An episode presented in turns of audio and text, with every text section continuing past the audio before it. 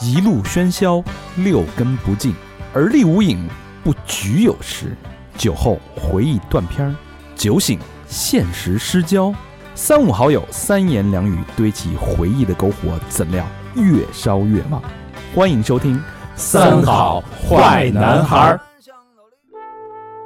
欢迎收听最新一期《三好坏男孩》，我是你们的呃新年畅想者大肠，你们好吗？朋友们，朋友们，朋友们，我是何比，我是高璇，新年第一期啊，嗯，呃，呃得聊一个重磅的，对，得聊一个让大家欢欣鼓舞的、呃没错提，气的，励嗯哎提志气的啊，嗯提气的啊。当然，你提气，你得经历这个过程，嗯对吧？从这个。八零年代啊，就经过 对，所以今天特别荣幸啊，邀请到一位呃，算是年我们的长辈，对嗯，呃，老黄，呃，我们应该叫黄老黄不哥黄黄黄老老师，黄老师，黄老师啊啊黄老师，先跟大家打一招呼啊， Hello，大家好，大家呃新年好。呃，也比大比大家虚长两岁啊，黄六老零后黄老师六零后啊，叫叫大哥，可能我觉得我也年轻了，好吧？呃哥都是哥，简单介绍一嗯下啊，今天这期节目啊，多么的了不起， 多么的，因为我们当时跟那个呃老黄在吃饭的时候，嗯我们吃饭就完全吃吃了三个多小时吧，那天差不多，意犹未尽，一直在听老黄给我们讲当时那些年代的经历故事，就有点恍如隔世，明明才四十年前的事儿，但 是四四十年确实有点恍如隔世了。就但是你感觉像是翻天，非常像过了一过了一百四十年的感觉，， 对对对对，翻天覆地的变化啊啊！！嗯，今天咱们将会聊到什么呢？因为黄老师，首先啊，他的身份非常的特别， 对，这个敌营通吃，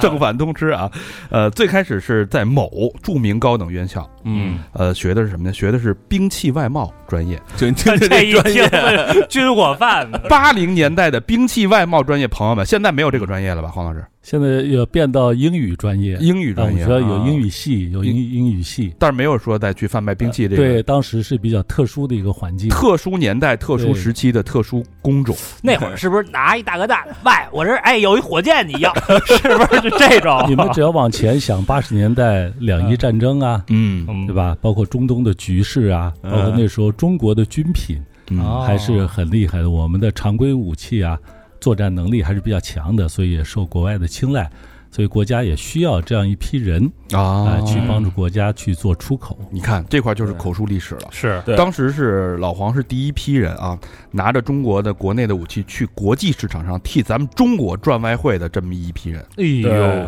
俗称什么战争之王。尼古拉斯对黄哥，这点我稍微更正一下，我从事的是轻武器，轻武器，啊而且是专注在美国美加市场的收藏品，嗯呃，嗯和广泛意义上的军火嗯还是有差距。我们学校的同学有从事于所谓的军火这方面的哦，有火炮。嗯专业的呀，有包括导弹哦课呀、导弹呀等等的。呃，我呢是跟他们开玩笑，他们管我叫票友，哦啊、对因为我们收藏的，我们是把一些旧杂，嗯一说一说玩枪的就旧杂嘛，嗯旧式和杂式的。呃，收缴收起来为国家创汇，你看啊，啊所以这这是一期。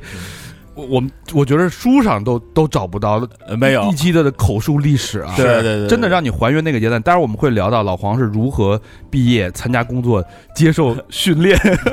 组织安排，然后只身啊，嗯第一次没去过，没出过国，第一次就直奔美利坚，对在美利坚如何趟市场，如何跟意大利黑手党谈判，哎呦啊，如何把我们这这一批所谓在民旧间杂收过来的旧杂嗯高价换成人民币，换成外汇，支援咱们国家的新中国的建设，对，嘿，这你上哪儿听去啊，朋友们哎呀啊？过奖过奖过有奖点！潜潜伏的意思了。 我觉得还是当时的社会环境，嗯因为我们我毕业的时候是八五年，嗯，那是改革开放也算初期，初期是刚刚哎啊摸到索现期，在应该是三十九年的时间，将近四十年的时间。那就嗯想想，四十年前我们为国家做的这件事儿，我当时还觉得很有使命感，是真是啊嗯对因为吧还有我们一毕业的时候呢，确实，在我们也是算一个叫特别行动组，哎、来来做这个事儿。当然有我们有处长、局长，啊但但是我们经常也会跟局长。啊，也包括局长以上的领导做一些直接的汇报， 哎呦，哎，所以这样子呢，就是呃我第一次去美国是一九八八年一月六日，嗯，啊，呃，那个时候我也就刚二十几岁，二十四岁，对，呃，踏进美国国土的时候，我就觉得一切都那么熟悉，但是又觉得它很比较人性。咱们现在不是说中国现在也确实非常好，非常好了哈，嗯呃，但是我回来以后呢，我的同学觉得说我怎么寡言少语了，哟，呃，我说我们只有埋头干，感觉差一百五十年，对、这个感觉。那可八几年可一不是九八吗？八年的时候，跟美国跟北京相差一百五十年。呃，对我的感觉只是个人感觉，但是从这个，尤其是从硬件感觉上，嗯嗯哎，我们的酒店呀、道路啊、车呀，我那时候关注车，嗯，呃，那个时候没有车，也不会开车。那时候家门口有一个汽车联，我们老还在去爱去闻那个汽油的味儿，看人家开化油器是吧？但是你当你一旦你那时候踏入美国的时候，那个时候的车，包括这个商店呀、等等的，给我们给给我冲击还是比较大的。对啊，但是呢，那时候就是我跟我们一个副处长两个人去美国，一下待了一个月的时间嘛。呃，那时候就是开始做一些市场的调查啊，啊，这个待会儿咱们细聊。啊是是对，这老黄这个英文也特别好，就是我印象中这个呃六零年代左右的这个前辈们，嗯，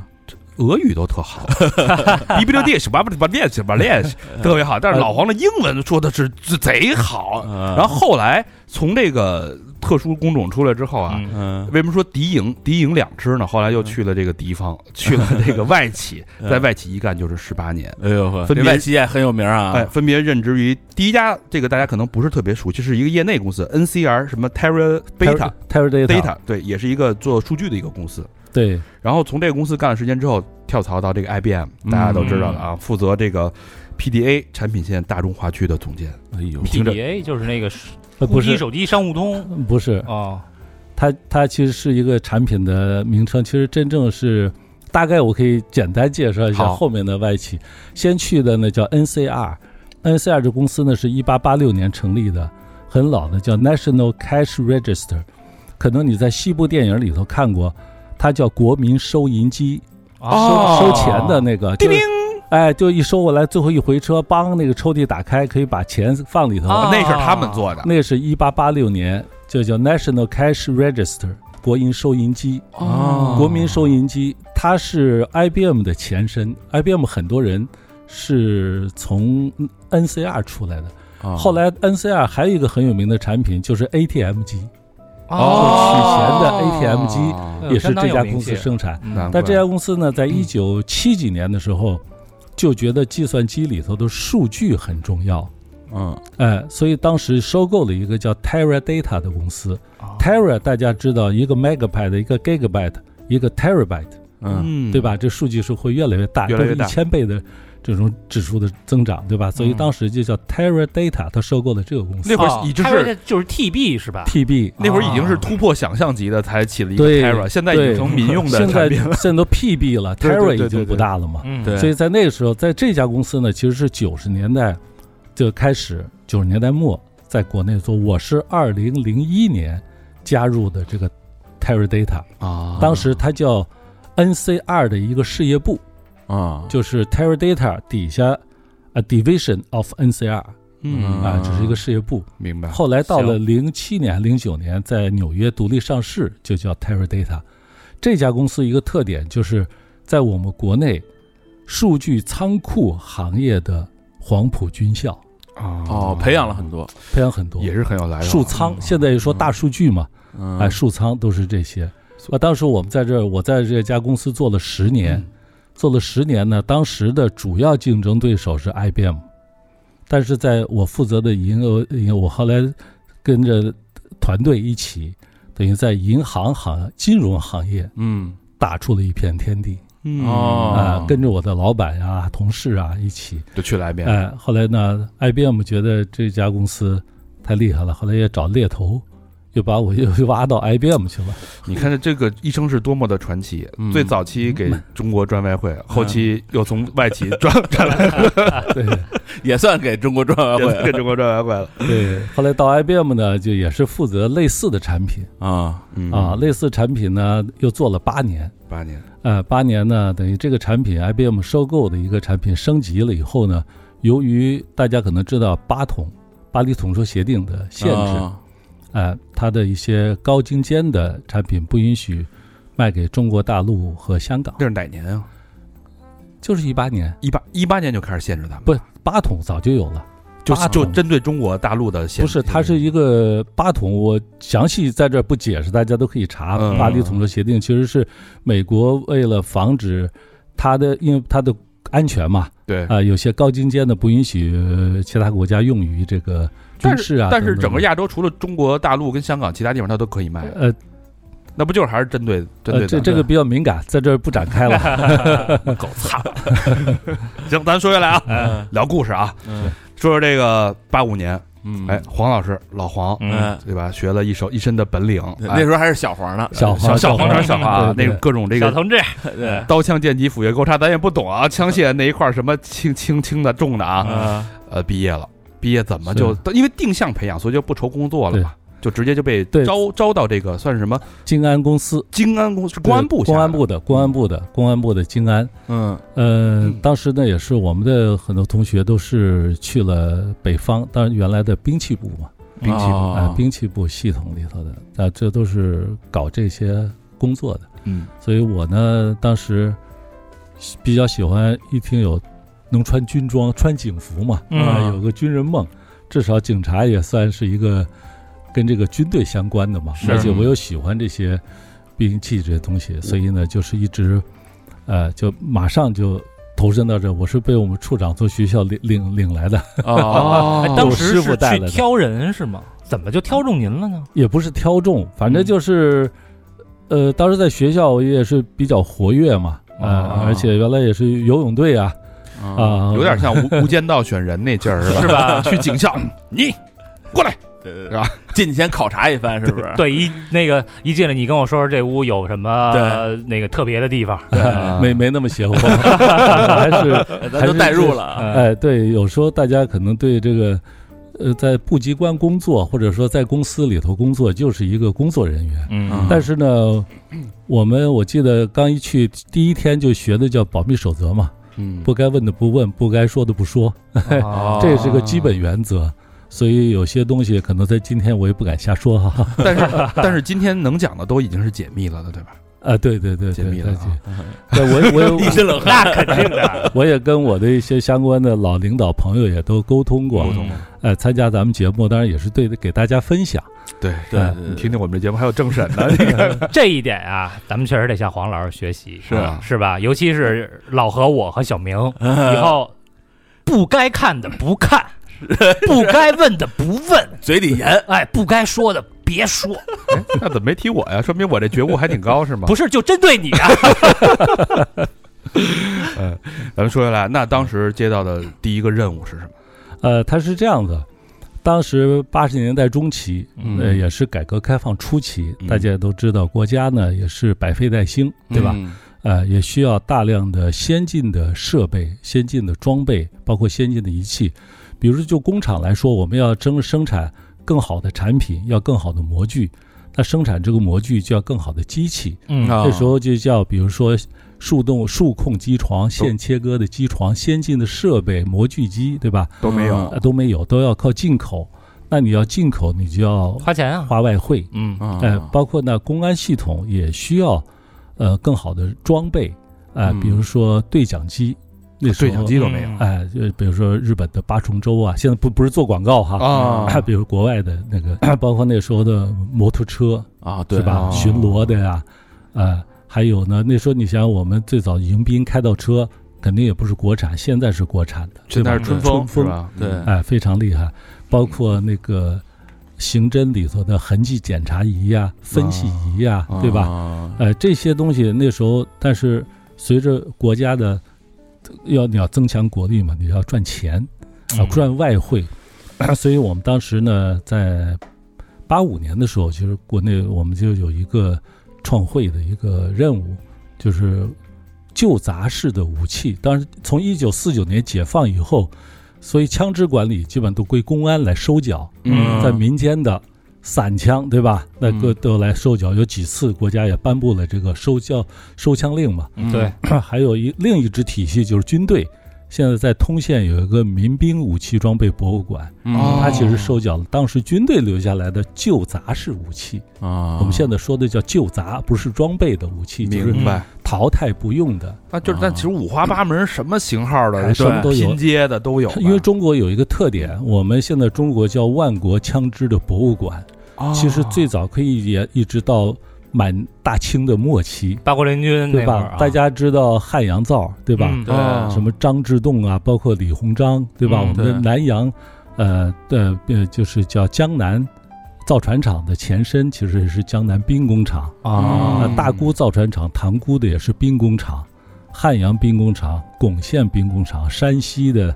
阎锡山的啊嗯，太原兵工厂，还有东北张作霖的兵工厂。哎啊呦那，等于大家种，类太多了，因为你每一个地方势力，它背后的支支持的支持的这个力量不一样你。说的对非常对，嗯大家回想一下北洋三大军阀段祺瑞、嗯吴佩孚、张作霖。嗯它其实投靠的不同的后面的帝国主义的主子，啊咱嗯们都这么说嘛，嘛，嗯，对吧？比如东北那时候，它日本，日本日本嘛对呃对还伪伪有满当时的这个俄罗斯，嗯对吧？呃，他那时候过来的枪，那吴佩孚呢是英美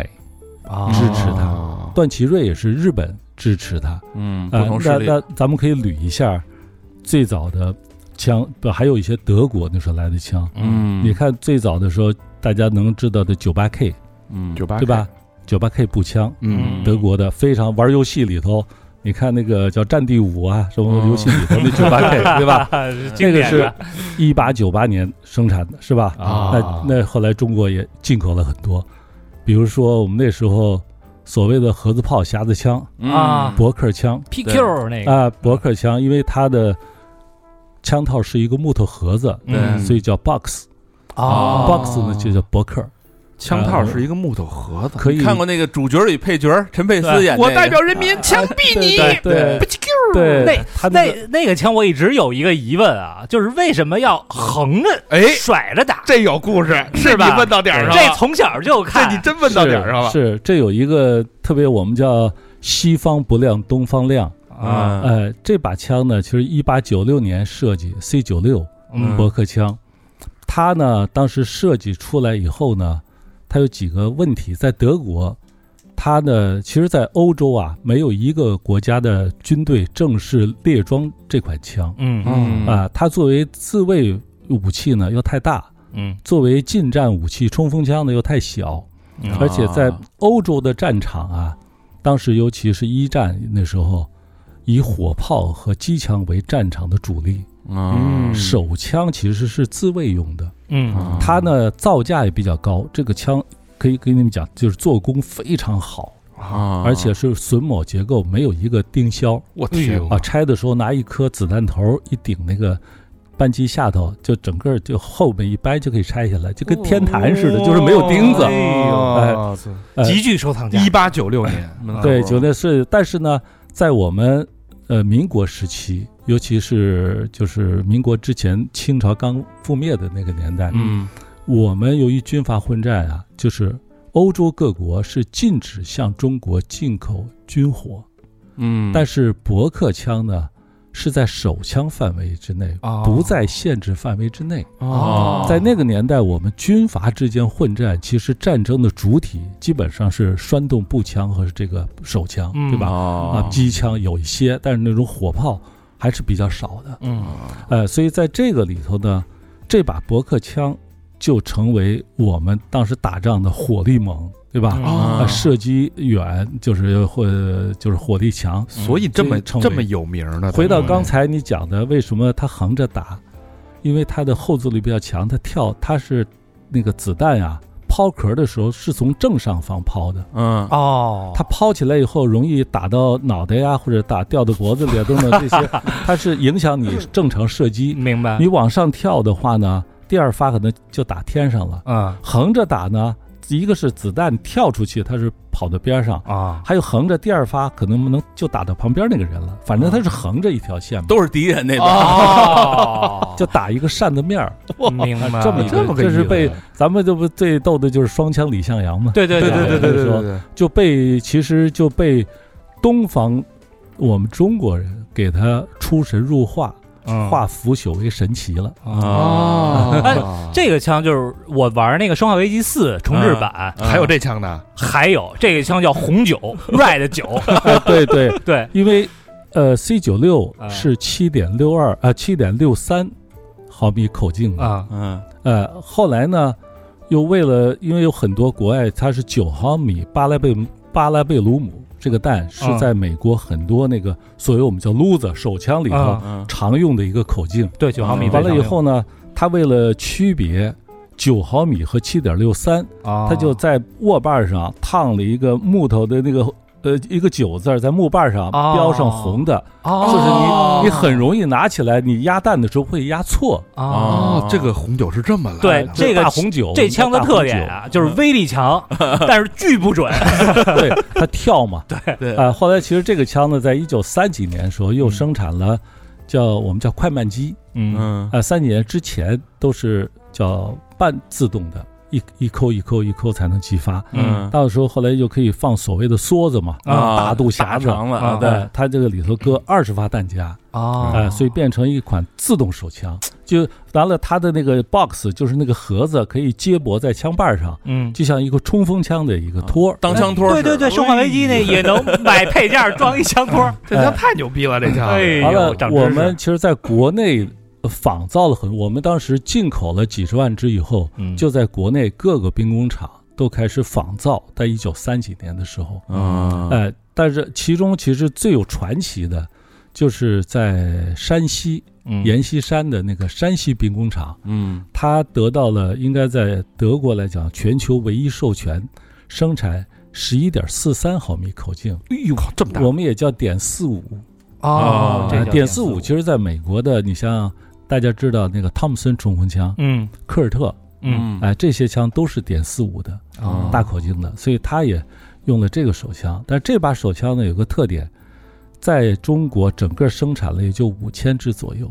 哟，嗯因为它急主剧收藏急剧量收藏哎、量主要是给阎锡山的卫队和一些军阀里头的一些别动队哈，嗯这是它火力，它口径大嘛，火力猛。完了，这个枪我带到美国去过，啊，特别有传奇。我们参加那个每年一次的那个美国叫 Shot Show，就全美枪展，枪展，哎、参加那枪展的时候呢，带了一把，真的一个收藏家当场拍出五千美金现金，啊，我们开个玩笑就是给你现金不要票，马上买走。啊哇塞， 呃当然肯肯定不能卖嘛，我但是啊，为什么不能卖？不是创汇吗？是展品嘛，哦我们要带回 来，你报关进去还报关出来嘛。但是啊通过这个呢，哎，我们就八几年就知道了解啊了了，哦这个枪的价哦值。摸清楚了你。看，哎，你看因为你不有点意去思参加这些，嗯你不去调查市场，你不知道它真正的价值。没准就贱卖了，哎，对，嗯，咱们就是国家资产可能就当做做当做一般的嗯枪去卖了，嗯对吧？吧？所以我们也是为什么去美国去参加这些展览，完了也是了解市场。回来我们也写了给部里头写了报告嗯啊，就是哪些怎么去划分，哎我们也把我们所谓现在叫定向营 销嘛，啊精准营销。那会儿那个概念就已经很先进了，其实国家玩的是非常先进的，对吧？ 对对，呃 后来对超我前对我觉得对我后来在这个职业生涯中啊非常有帮助。是哎，我后来其实我我在 IT 呢就更是票友了，不懂没没学过，嗯但是我跟我的爱就是外企的老板当时说，我就知道怎么把东西卖 出去。 哎呦，那就行 了。我知道我替你赚钱哎，我一参加工作就是 sales，我帮助国家去卖嗯嘛啊，嗯卖这确实些啊旧杂式武器。我但是我所以说市场调查呀，啊，包括与顾客沟通啊，与嗯买家沟通啊，嗯谈判呐、等等一些，也都经过了一些培训。培训其实培训是市场和客户给我的培训，哎啊哎、利用到后来的我们现在叫职业经理人的这些工作中呢，还很有帮助。对，你呃嗯，看这个老黄一聊到这个军事，对吧？啊聊到专业啊，这看绝看 绝而且博闻强记，这这都多少年的肚子里东西对吧太多了。太多了。一聊到这个职场也是头头是道。那咱们还是聊回故事，是咱们说好窗外会，窗外会。第一件事儿，哎，知道市场在哪儿，嗯，知道我们手里边有一堆这个旧杂破烂，还挺值钱，挺值钱。嗯，当时不知道值钱，对对对，我怎么把这个旧杂给收上来？收的都是上哪儿收去？这不是都散落在民间是吗？是，这时候就是等于部里发了个文儿，啊，那些文章那个文件的细节我就不能说了啊。嗯总之就是说，各省厅收起来的，完了有专门有人去收缴、收集、整理，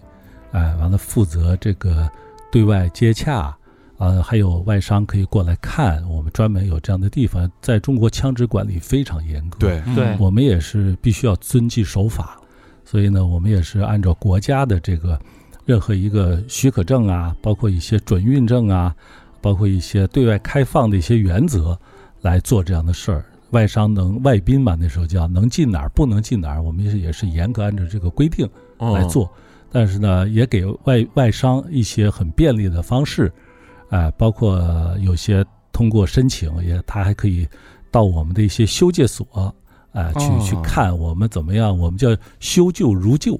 就像一个、有一个玩笑，大家知道吗？说有一个人买了一把小提呃呃收藏一把小提琴，觉得很烂，刷上了白漆，哦嗯后来发现这把小提琴特别贵，啊有这么一个典故嘛。嗯，呃，所以我们现在叫修旧如旧，枪械也是修旧，枪旧械的枪械也是，啊包括你有些不能抛光，你不能给它重新法兰，对吧？哎啊包，括弄了有不值钱了，呃，但是呢，你还有一些机械方面的一些问题可能要解决，明白比如说那个毛瑟枪，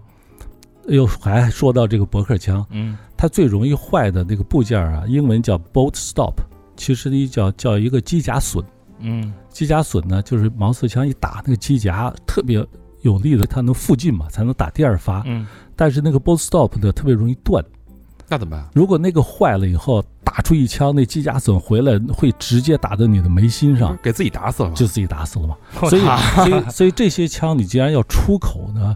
你就要检查它的损伤，哦对吧？有些问题你不能给你中国买了一把旧杂回来，第二枪就 把 自己崩死了，对吧？所以这个对质量的把控还是很重要，因为是旧杂，但是你也得符合标它准。的标准。所以那些枪都是等于是地方给收上来的，啊，公安公安到收公安上来厅公去安去厅这个老百姓家里去，不是，当然老百姓，但一个是也，也其实我们老百姓家里不多了，都是原来的地方啊、武装啊，包括一些民兵啊。当然，反正我们是从地方上收上来的。哦进公安军队有军队的体系嗯啊，他就进了民兵或者说一些动员部啊那样子的单位。所以说，在国内是旧枪，呃，原来在那个时候有两个体系明白。嗯，来收完拾了嗯这个，到您这儿汇总，对我们我们来汇总。就知道自己手里有多少这个嗯哎子儿了，是 吧？米对是吧对对你得换米去 啊。比如说，我们就说，哎，收上来四万把，完了后来到七万把，后来到十万只，完了逐渐逐渐就是每只，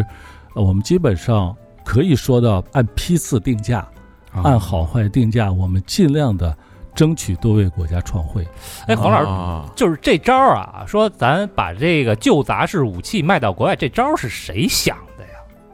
谁出的主意？因为因为是当时是可能都觉得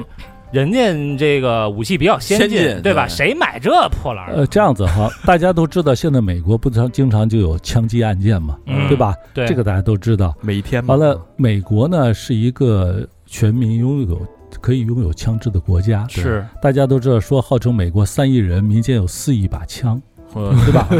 哦啊一点所以三，比中国自行车还对 多。它的很有名的一个组织叫 N 二 N 二，叫 National Rifle Association，啊就是它的步枪协会。啊，其实它是没一直没有禁枪就没有进城嘛，嗯它是一个很大的生意。嗯所以在这个上头呢，它的管理这个枪呢，其实叫美国叫 BATF，大家都知道，有时候枪击案件的时候，有好多人穿着背心儿，上头会写着 FBI，大家都知道是干嘛的，对吧？联邦调查哎，对联邦调查吧？局嘛，或者背心儿写着 police 都知道干嘛的，嗯但是你会看到写着一个 BATF 四个字儿的，那他们干嘛来了？它是叫 Bureau of Alcohol, 嗯 Tobacco, Firearms 就是美国酒精、烟草、枪械管理局，哦，哦，所以这儿出了事儿了，跟他们也有关系。跟他们有关系，因嗯为他的查你是不是违规。哦哦嗯哎，其实美国就是在一九三四年的时候，就是禁止全自动的，就像冲锋枪一类的，嗯，对，禁止在国内销售。完了，它很多枪呢，它在民间销售是第一个是半自动，第二个它要给这一支枪打分儿。啊、哦你到了多少分儿以上？比如说你不能太小，枪管不能太短，嗯，完你的威力不能度过大，你不能是全自动等等的哈。嗯它要求你这个分儿，你才能进入美国市场。哦，哎，不是说你，但是呢，我们就发现它有这个市场，嗯，它又有收藏。当时还有一个开玩笑的嘛，就是在二战的时候，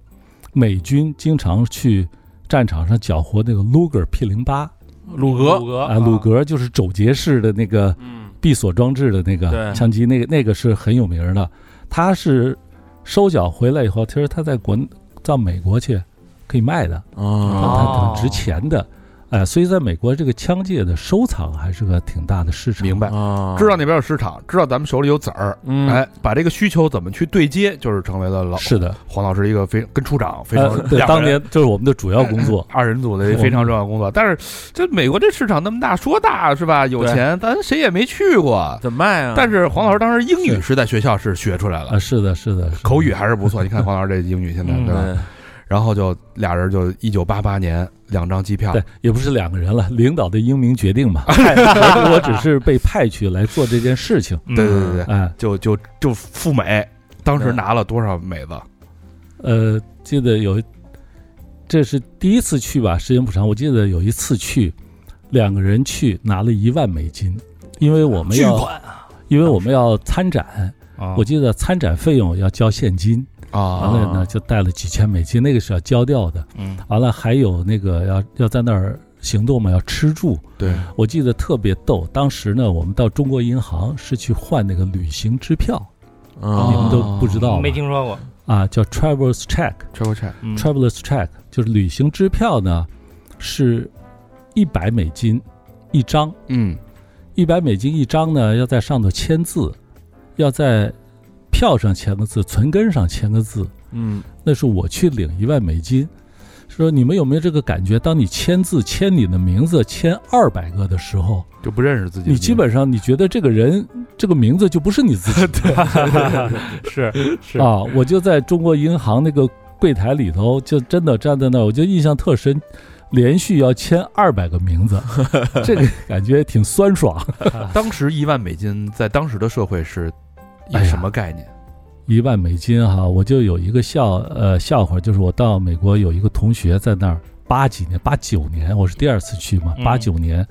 同学在那儿哎，呃那时候是八十年代出国嗯，还不是特别热， 哎，到都那儿是公派吧？是对很难八那九嗯对有公点儿派有刚刚开始，对嗯刚刚开始，有同学在那儿，儿都是打工啊，或者刷个盘子呀、嗯啊，见得我挺高兴，说咱们一起吃个饭吧。完了，吃个饭可能二三十美金就很嘬牙花子啊啊，嗯很很那什么。后来我们就开玩笑，我说那这顿饭我请你吧， 但是我们也不敢用公款啊，但是我们就是说还是回来我自己要垫上这个钱嘛 嗯啊。但是这你想想，在这个呃美金，你可以想想在八十年代末期的时候和人民币的差别，包括它的价值。那会儿应该是一比十十几吧，十二好像这还是十万人民币，对对，关键的不在这儿，关键是我们当时挣的很少。对， 那时候好像一月工资几十块钱啊，对，几我十刚块工钱作的时候几十块四十四十八，对对对，差不多六。嘛。一万， 对，而且那时候购买力高啊，这说明是四十块钱买但党和政府对您是十分的信任 啊，拿了这么 多也钱是也是工作需要，啊也是工作需要，因为呃，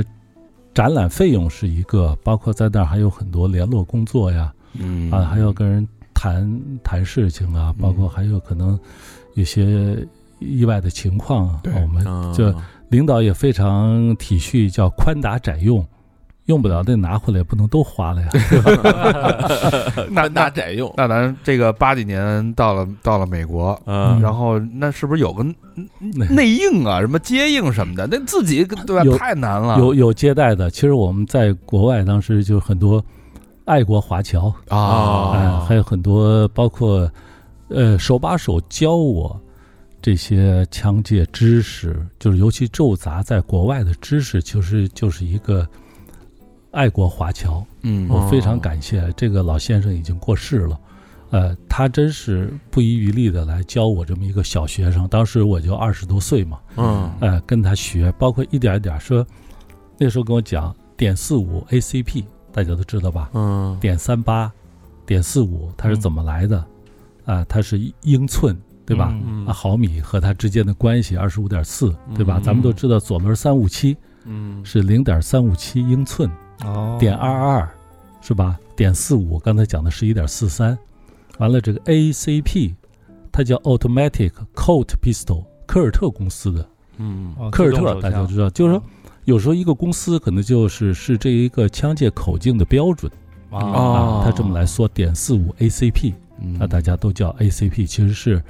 自动科尔特的手枪。嗯的标准哦啊，点四五，所以就包括很多细节，收藏的或者枪怎么怎么弄，就给你讲，哎，BATF 它的标准是什么？它的分儿怎么打？哎，我们比如说出口一款枪，呃不符合那标准，完了以后他告诉你，哎，如果在这上头加一个保险销，完了在一个握把儿上加一个叫叫拇指放拇指的叫英文叫 thumb rest，就是大拇指的休息的休息的地方。方。嗯哦哎，这个就能加五分儿，你这款枪就可以在美国市场卖。呦哦还真有这懂的人啊，好这家个伙咱这爱国华侨干 嘛 呢？怎么这么他懂？他也是，他在美国就是做枪支零销售零售嘛，这是咱们啊咱们国家就很多年前就是就他他是这样的，等于他的呃老父亲原来是国民党的一个将军，后来通过台湾去的美国，哦但是呢，在美国呢，但是又又都是炎黄子孙嘛，他又嗯回到了。中国等于跟哦我们都是爱国华侨嘛、哦嗯啊，他在当然他在美国又生活了很多年，他对这个枪械啊、知识啊，对也他也做这个生意，嗯就很熟悉，嗯所以我们就是跟着他学。哎呦，这个嗯这个还是咱国家这个高瞻高高瞻远瞩 啊，这路都铺好了，是不是？一步一步的，又不能让你蒙着眼睛去，对是不是？对对对，得有人接洽，这一步一步的，按部就班，这个局面就慢慢打开了。是是，当时那个卖枪的时候，这是什么什么感觉？呃，我觉得说说您第一笔谈成的谈生意，其实这是一个过，呃，很难，现在很难说哪是第一笔，它时间太长了，嗯也是不断的接洽，但是是因为你你有货嗯就好办，对吧？你有真东西，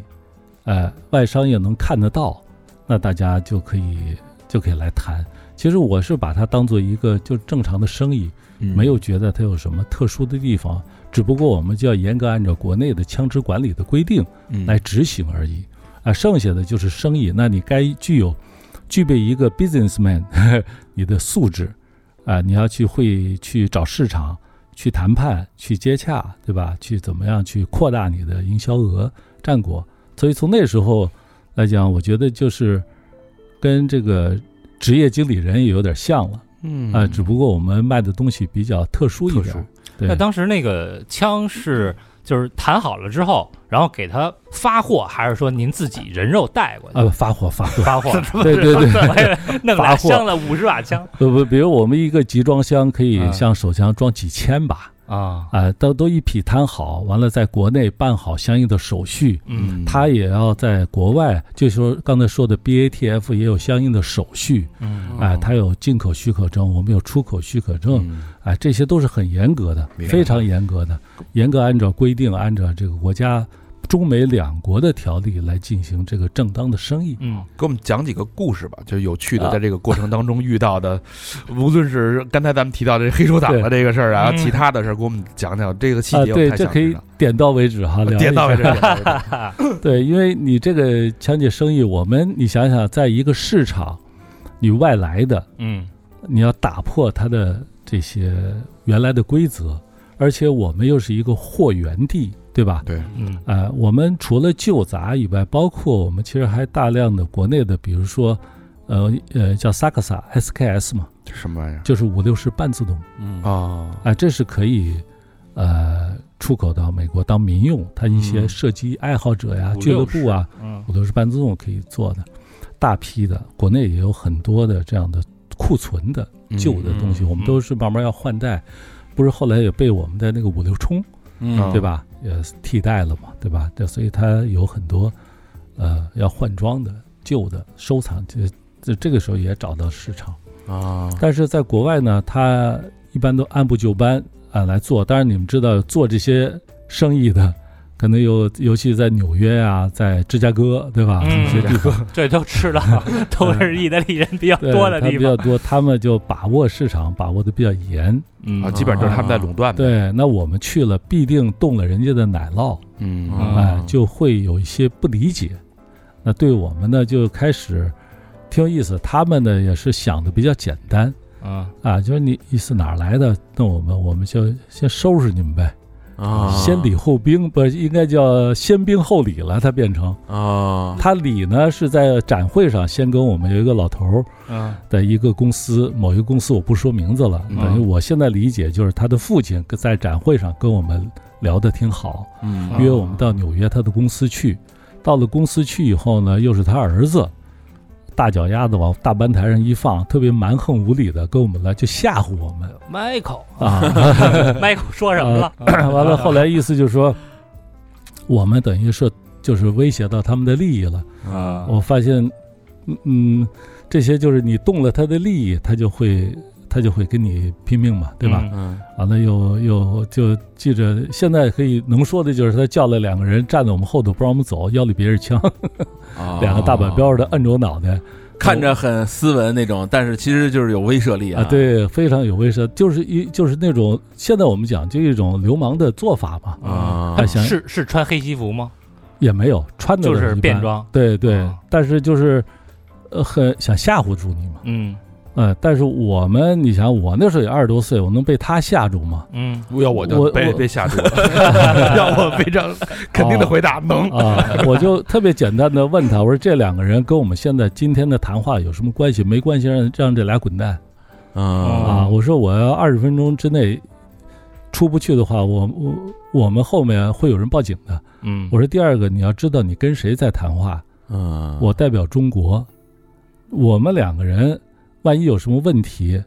中国一定会做这样的同样的事情，嗯这是中国要干的事情，这是正常的买卖。嗯啊哎，我们两个人，我心的话，我们俩死没关系，中国一定会派更多的的人来干同样的事儿嘛，对这是我们认定的要做的事情，不又能违把所有规。人都给打死啊！对啊，他嗯他是吓唬你嘛，我就知道他吓唬你。那美不国是也家族生意，这是国家生意。对美国也是法治社会啊，嗯，对吧？吓唬你。后来我们就就聊不下去，就不聊了嘛。嗯，我们就走了，等于就当时从纽约就飞到底特律，嗯，结果刚到底特律，第二天啊，这还是怎么？他那个老父亲嗯又来找到我们了啊，啊，又又又又又又又又换了一个态度缓和的态度。换了一嘴脸，嗯呃，高现在我回想，估计他老爷子就在隔壁屏风后头，可能 啊，啊高老师给分析一下对你对意大利人的这个了解，他们这是一个什么局？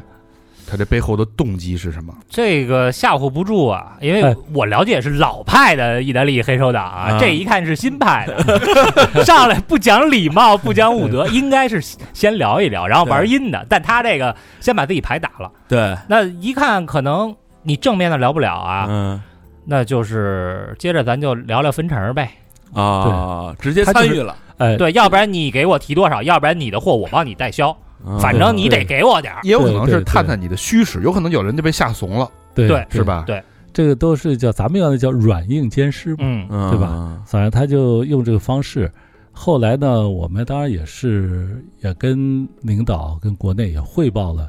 这个情况，因为这是我们没见过的情况。嗯因为我们也分析，我们一到一个新市场，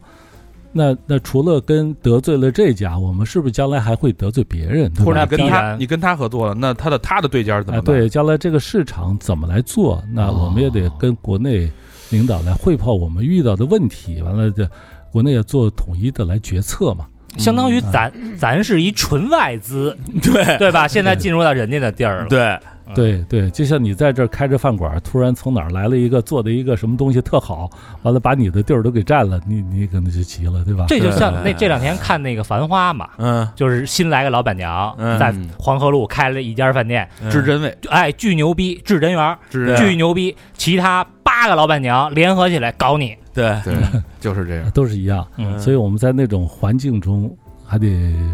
给国家创汇，对吧？嗯我们也得生存，嗯啊，我们去展开这个工作，嗯，那时候是说实话，真正有人身危险吗？说不定啊，但是说出来但啊，是不知道啊。嗯，不知道他反正拿个枪，我刚要站起来，摁着我脑袋不让站，那胳膊跟小腿那么粗的一人站在后头，你不知道是什么样啊，对吧？嗯但是遇到了你又不怕嘛，对吧？嗯那后来他们家老头儿又跟您聊什么了？呃，细节就不说了，最后还是达成了一个互相，就是生意就是谈判是个妥协的过程嘛，嗯对，嗯互相才能有让步嘛，都有智慧嘛，嗯用智慧来解决这些问题，因为大家共同，呃，趋向是赚钱嘛，嗯所以最后他他也理解他他成了代理商是吗？等于是进货商，对，大家互相就是有一个互相有一个协议，是吧那你大看啊家我大家来嗯，大家趋同，哎，生意肯定是趋同嘛。嗯对你嗯明白？脑补一下啊啊，脑补一下啊！那老头儿说：“我啊，嗯我西西里的。 原来卖橄榄 油的，”黄老师说：“哟，我摆子弯的 呀，不是，我我们这学校啊啊，我是北三环这边大学毕，我们和平西西里都是西西和里平西里，啊。但是现在泛指就是专指意大利，可能对意大利不太友好，是嗯吧？没事儿，人家这国家都以这为荣了，都快。对，谁都懂，对是不是？经历过这个风险了，还有什么有趣的事吗？ 哎呀，那时候反正是八十年代末嘛，哎嗯嗯，因为有爱国华侨在那儿嘛，嗯完了我就跟呃特有意思，参加他们美国经常有那叫跳蚤市场哦嗯，啊，跳蚤市场，完了美国也有也有那个小混混儿欠钱的嘛，嗯小流氓是挺有意思。完了，那个那个爱国华侨就说：“哎呀，呃，呃黄，当时还有我们的一个另外一同事说，你俩跟我去办一件事儿。说什么事儿？说那有一个，那一个这叫大混混儿，他们当地比较有名儿的，欠我几百块钱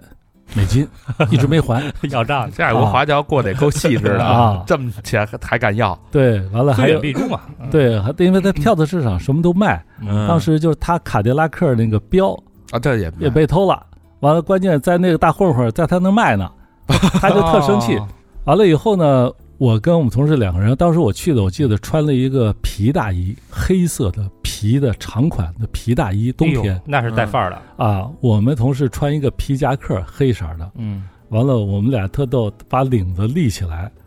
那个人华侨呢去要钱，嗯我们俩站他旁边儿，把手啊就搁哎在 搁在胸口那儿斜着一放， 还是教父那一套。完了，我们俩一句话不说，嗯每人还戴一墨镜，啊站在边上。当时就看那个 那个老外啊，大胖子还挺挺壮的，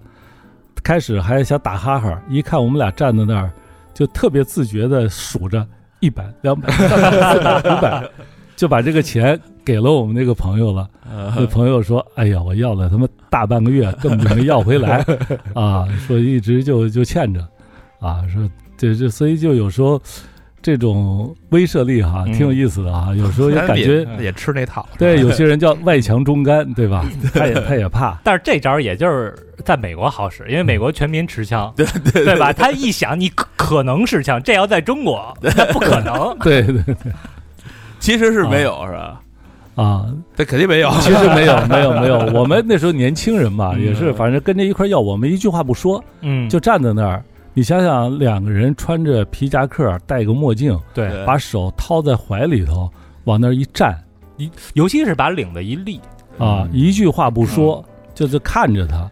有点三个人在那儿，他就 懵了。有点北京人在纽约那个姜文儿刚到刚到美国那样儿是吧？啊，嗯，很有意思。反正在在国外呢，这有时候就是叫紧紧张的工作之余，还是有些生活嘛，嗯因为那个跟当年跟国内的反差还是比较大的嗯，嗯啊。就比较震撼的是什么？对，还有一个就是我的观察哈，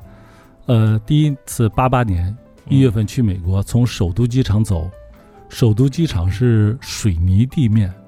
哦嗯后来在日本的那个机场转机，就刚出事儿那机场嘛，嗯，对，呃，但我都忘了是成天还是雨天？成田还是羽田，嗯我都忘了，是日本的机场转机。转机的时候，日本的机场是水磨石的地面，什么水墨水墨听着比石。水泥也高级不了多少呃，。不不，好高级的反水正光磨滑的嗯石，就类似于像铺瓷砖似的那样的啊水磨石地面。哦后来一落到旧金山呢，是地毯。哎哎呦但是你发现我们现在过首都机场、大兴机场，对调过来了全是地啊毯，，他们变成水泥地 了。是吧？他们地毯已经破了，啊，就是地那个时候的差别，就是我们当时首都机场就是水泥地面，啊嗯，确哎实是，这而是且我那时候还当挺时的小观的察呢，对，那会儿啊太他出国，感觉家里有一个海外关 系，哇操！那时候在首都机场就是 T 一航站楼嘛，对，只有哦 T 都没是 T 吧二 T 三，对嗯啊，所以就是这个我们现在的变化真是太大了。嗯，我后来在外企以后也因为这么多年一直持续哈，嗯，都在美国和国内来回跑嘛，呃，到了我就记得到零零七零八零几年的时候。原来一会儿去都是要就奥奥莱嘛，对，嗯就奥莱买东西嘛，疯狂对吧购物啊，啊，看那儿便宜，前店后厂，对吧？后来再去，我觉得奥莱东西国内都啊有，而且比它也好，对吧？就不去了。就没什么新鲜感了。是所以我们这几年，这个是国内的发展太迅速了。嗯嗯这三十年间，我们的这些硬件追啊，确实追的，但是服务方面，我讲个例子，在那时候也是在纽约一个酒店，呃，真的酒店，纽约酒店里头有耗子，我们知道那个小耗子还有蟑啊，螂那会儿就有了。都有嘛，那五星级酒店嘛，好像好像感觉很，但是呢，不影响人家你我有一个衣服扣子掉了。他虽然是有那，你跟他打电话，你说我有个扣子掉了，他不是给你送个针线包，他帮你缝上。 啊，服务业还是做的相当可以啊，对对，这就是给这就是当当时在国内我们也对五星酒店或者对于没酒有这店个概念的，哎还你想啊，八九十年代二十多岁小伙子啊到了那个资本主义的地界儿，他们那酒店塞小卡片儿吗？没有没有没有是吧？聊歪了 啊！聊我们这带着国家任务去的，你什么玩意儿这？但是在美国你们知道有些像城市它是允许的嘛，啊对对啊对对对，它有执照有拉斯牌维照加的斯。咱们爱国华侨 没说，哎华儿带带你呢，那啊边那个卖卖卖卖枪的过程当中，还有什么有趣 的经历吗？ 咱们那你个可以什么枪卖的比较好啊？啊，是这样美国的。人最喜欢的，其实我们当时在卖的多的一个是伯克，就是那个匣子啊枪，国内各种各样的伯克枪，因为伯克枪有很多种类，嗯呃，有德国生产的，嗯呃，C 九六是标准型的，还有一款叫 Bolo 是警用的，当时呃呃俄罗斯也、嗯也进口，它是短短枪管的，嗯，还有一个款呢叫阿斯特拉，是西班牙生产的。嗯西班牙生产的呢，呃，它的那个品质和它的做工跟德国有一定差别，所以它有一个叫旁开门，侧边有一个打开的盖儿，可以清洗和换零件儿的嗯啊、哦这也特别比较特殊的啊、所以这是一个比较多的。还有呢，就是像那个科尔特的幺 M 就是幺九幺幺，嗯点四五的那款呢，叫航空曲尺，其实它是陈纳德飞虎队嗯当时飞行员用的，哦哎、这个枪，我们当时在广西呃，在云南那边，包括它飞驼峰航线的嗯那那那些飞行员腰里带的就是幺九幺幺哦啊，所以我们管它叫航空曲尺，就是一个弯的像尺子曲尺，嗯，哎，是这么这么叫，那也是从中国收上来，然后再去那边卖是吧？哎，对，那是在在民间 啊，留留留下来的了，像啊像比如说，在美国市场有很多极具收藏价值的枪啊嗯，就咱们这儿的，他们可能一把能炒到上千美金。嗯，但平有有普通的枪能卖卖到多少钱？比如说大大伯克啊，大这种普通大哦就是批量的，大概是这。样子，啊当时在它分市场，我们要调查市场的零售价。对，呃，比如说一支伯克枪，咱在别当卖时那亏个了年代，嗯它是能卖到呃两百到四百美金啊，一，支。嗯完了，我们因为它是要有批零差价嘛，嗯它要零售商是向批发商拿货，批发商呢又从进口商拿货，嗯进口商从我们这儿拿货，这是一个基本的商业的一个批零的原则嘛。嗯，对所以我们就可以算出，我们也是跟我也跟那个美爱国华侨嘛，帮着我们一起来算，哎，就是这个零售价在这个价钱以后，你多少钱出合适就？把利润留因出来呗。为这个枪在国内我们收上来的成本是很低的，嗯，但是这是国家的嘛，对，我不能说几十块钱人币收上来我就。和几点几卖给他，那是肯定不行的嘛。嗯我们要调查市场，所以制定是一个比较合适的价格那像这种二手枪，咱就说二手枪吧，二十啊。枪 就是说你卖给他，他们是一把一把这么着检验嘛？因为他肯定是，嗯就像您说有那个嗯足铁那个有问题，嗯对你修好了，比如你卖过去一千把，一把一把检验，啊哦，我们我们首先要先验一遍，检验，但是有些时候呢，我们也跟他说明白，嗯呃，在这个枪上，在它是因为时间太长，嗯有的超过五十年嗯啊、不建议你现在你去使用用了射击，啊，啊，风风险对吧？就摆着像看行就像他在零售的时候，他会做后续的工作，啊哦，他要做很多的工作，因为他来收我们是符合美国法律，也符合中国法律。嗯他在卖的时候，他要标注这个产品，就像我们有些玩具说三岁以下小孩不能玩儿，嗯这个玩具不能搁嘴里，对吧？对啊、有什么化学的东西，他要标注这把旧杂式武器是适合收藏，不能看，哦啊不建 议你，对吧？后果因自为负现在的子弹有时候弹膛压比较大，啊嗯，对吧？装药量比较多，不一样，他会给你建议。那那这是他对于零售商嗯？的建议，包括零售商对客户的一些建啊明议。白了，啊所嗯以这些我们也学了很多，回来怎么去检验检验我们的东西。我们出现过，我在我们枪库里收枪的时候，嗯，呃，两次走火，哦哇，啊，就就有一把枪，我们同事在拿着，我们肩并肩拿着，梆一声枪响，我们同事的手被打穿了。啊、哇那个在屋子里那个弹头就在我的后头，所以后来我们就是严格按照全部枪口对外的一个原则，嗯去清剿清理这些枪。嗯完了，还有一个呢，也是拿着拿着，当一下子一枪打地上，那个枪里头还存有放了几十年的子弹，哇，哇哎。就收上来的时候，反正收拾人也不不管，就全收上来，啊，对，收上来倒是 在在各个地方啊，嗯，你们都有时候想象放的那木头箱子放了二十年、三十年，木头箱子都朽了。嗯啊，一般就掉一地，最后拿铁锹往箱子里铲啊，我但哎是但是要严格数多少只，这是必须严格数。但是这个这个过程就是嗯存的这个过程，因为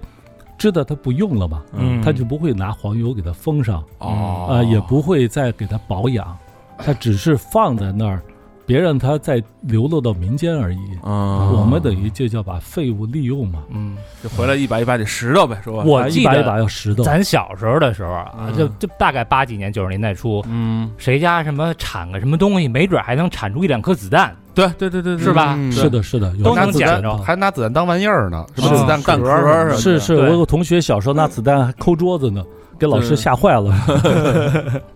那玩意儿其实挺危险的啊，对，那那那会儿，是的比如说大批量的，咱们肯定是按这个按分类嘛，嗯好的东西是咱们就是呃那肯定得往好往高了卖呀，对吧？那比如所以最最贵的枪，咱们卖过什么呀？ 呃，你想想，原来就刚才讲的阎锡山的那个大眼儿的，就是点四五口径的驳壳枪嗯，啊，他要在零售市场卖几千呢，我们也得卖大几百啊，对吧啊？差那或者么是多呢，是你你要你要给人家赚钱呀、对吧？或者我们要、也要卖几千，是是吧？？那一般来讲，你你你可能出口的时候就是它零售价的三分之一。哦，中间大概这个比例，哎，对你现在你现在做个生意去拿货，外头卖一百，你可能也就三四十拿货。如果他卖你五十，让你去零售，你没人干了嘛，对，哟嗯对？吧？我说咱们那个怎么干什么赔什么， 咱们成成本都照百分之七十这么高所以为什么电商就就所谓叫取掉经销中间商环节嘛？嗯嗯但是在那个四十年前，在国外这个没有电商邮购嘛，对吧？嗯啊它中间还是有很多环节。那有没有想过咱们自己去那儿弄一门市部，是吧？嗯，那你就跳过国人家的跳过东人，西，这是对，我弄一门市部，我国家那我也赚啊我高价呀，我我我在那儿开一店，我是吧自产自销，直营，对我打通渠道一条 龙。这个就是投资回报比了。啊你在那个市场，你去本来我们就动人家奶酪了，对吧？嗯我们真正的还是我们叫货源地嘛，我们还是把它尽量薄利多销。啊，制造友好的营商环境嗯啊、啊我们不去跟人家抢最后的一个利润。那某一把可能卖的贵，但是我们是靠批量，我们要做长线的生意明白，把它咱们做国起来。家做生意还是局气，是吧？这还是还这是个讲规则，这个卖这种旧枪一直能卖到什么时候？就是他是这样的，后来到了，其实等我离开以后，到了九三还是九四年，克林顿嗯，嗯，呃政府颁布了一个禁止从中国进嘿口枪的这么一 个呀呢，规小定。克啊呃，它是这样的，就是尤其是我们后来出的半自动的，呃五六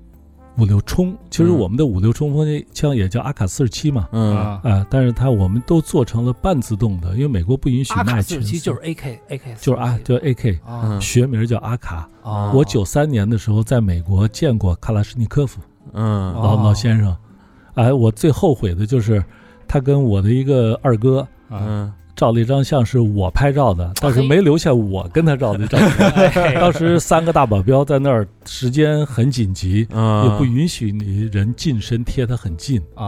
啊，就是我们抢了一张二哥的照片，但是我没照，他在。呃，国外他在当时的苏联是国宝嘛，嗯嗯，那他跟那个 M 十六的设计师，M 十六的美国 M 十六的设计师，后来等于就是做生意了，就成了、呃百万富翁，有钱。但是卡拉什尼科夫呢，作为功勋的设计师，在应该在前苏联是在苏联是少将吧，哎嗯啊是，这么一个老老先何生给科普一下，嘎啦个贴师傅哎这这是枪是人家设计的他哪设计枪的啊？AK， ，AK 是他设计的嘛，啊就是对对对嗯专门有一个电影，叫那嗯卡卡拉什尼科夫，对卡拉什尼科夫嘛哦，就是苏联所以叫专门为他拍了一个电影，就是他从默默无闻的一个小设计员、呃小士兵，对，啊成长为一个就是设计这款巨匠呃对对巨对，匠就是特是特别复杂的一个过程。是好像他也是通过模仿德国的武器，是然后做出了这款枪。那时候好像德国武嗯器确实挺厉害的。一聊这个要聊的比较多是在哪儿呢？德国其实叫 STG 四四呃，对对对，突突击步枪，嗯，所以那叫阿卡。为什么叫没人？就是一般老百姓叫 AK 嘛，对对但是熟一点的人或者了解枪的人叫阿卡。所以你们一会儿出去见着人，比如啊说阿 AK 四十七，真是的，哎阿不卡 AK 呃都是 CS 里的不称是啊不是，那对人家对人家说那为什么叫阿卡呀？就是我啊卡卡拉什尼科夫是吧？你说嗯卡拉什尼科夫卡设拉什计师，尼科夫，所以叫阿卡。 对对对对那，阿是从哪儿来的呀？我现在有点忘 了，所以我是票友嘛，对吧？对对，我记得应该是两个名字的结阿合卡啊，你就干，因为到俄罗斯人、前苏联就这么叫，就别问了。好了，为什么说它 STG 四四嗯是德国当时设计的一个我们叫中间火力的弹药。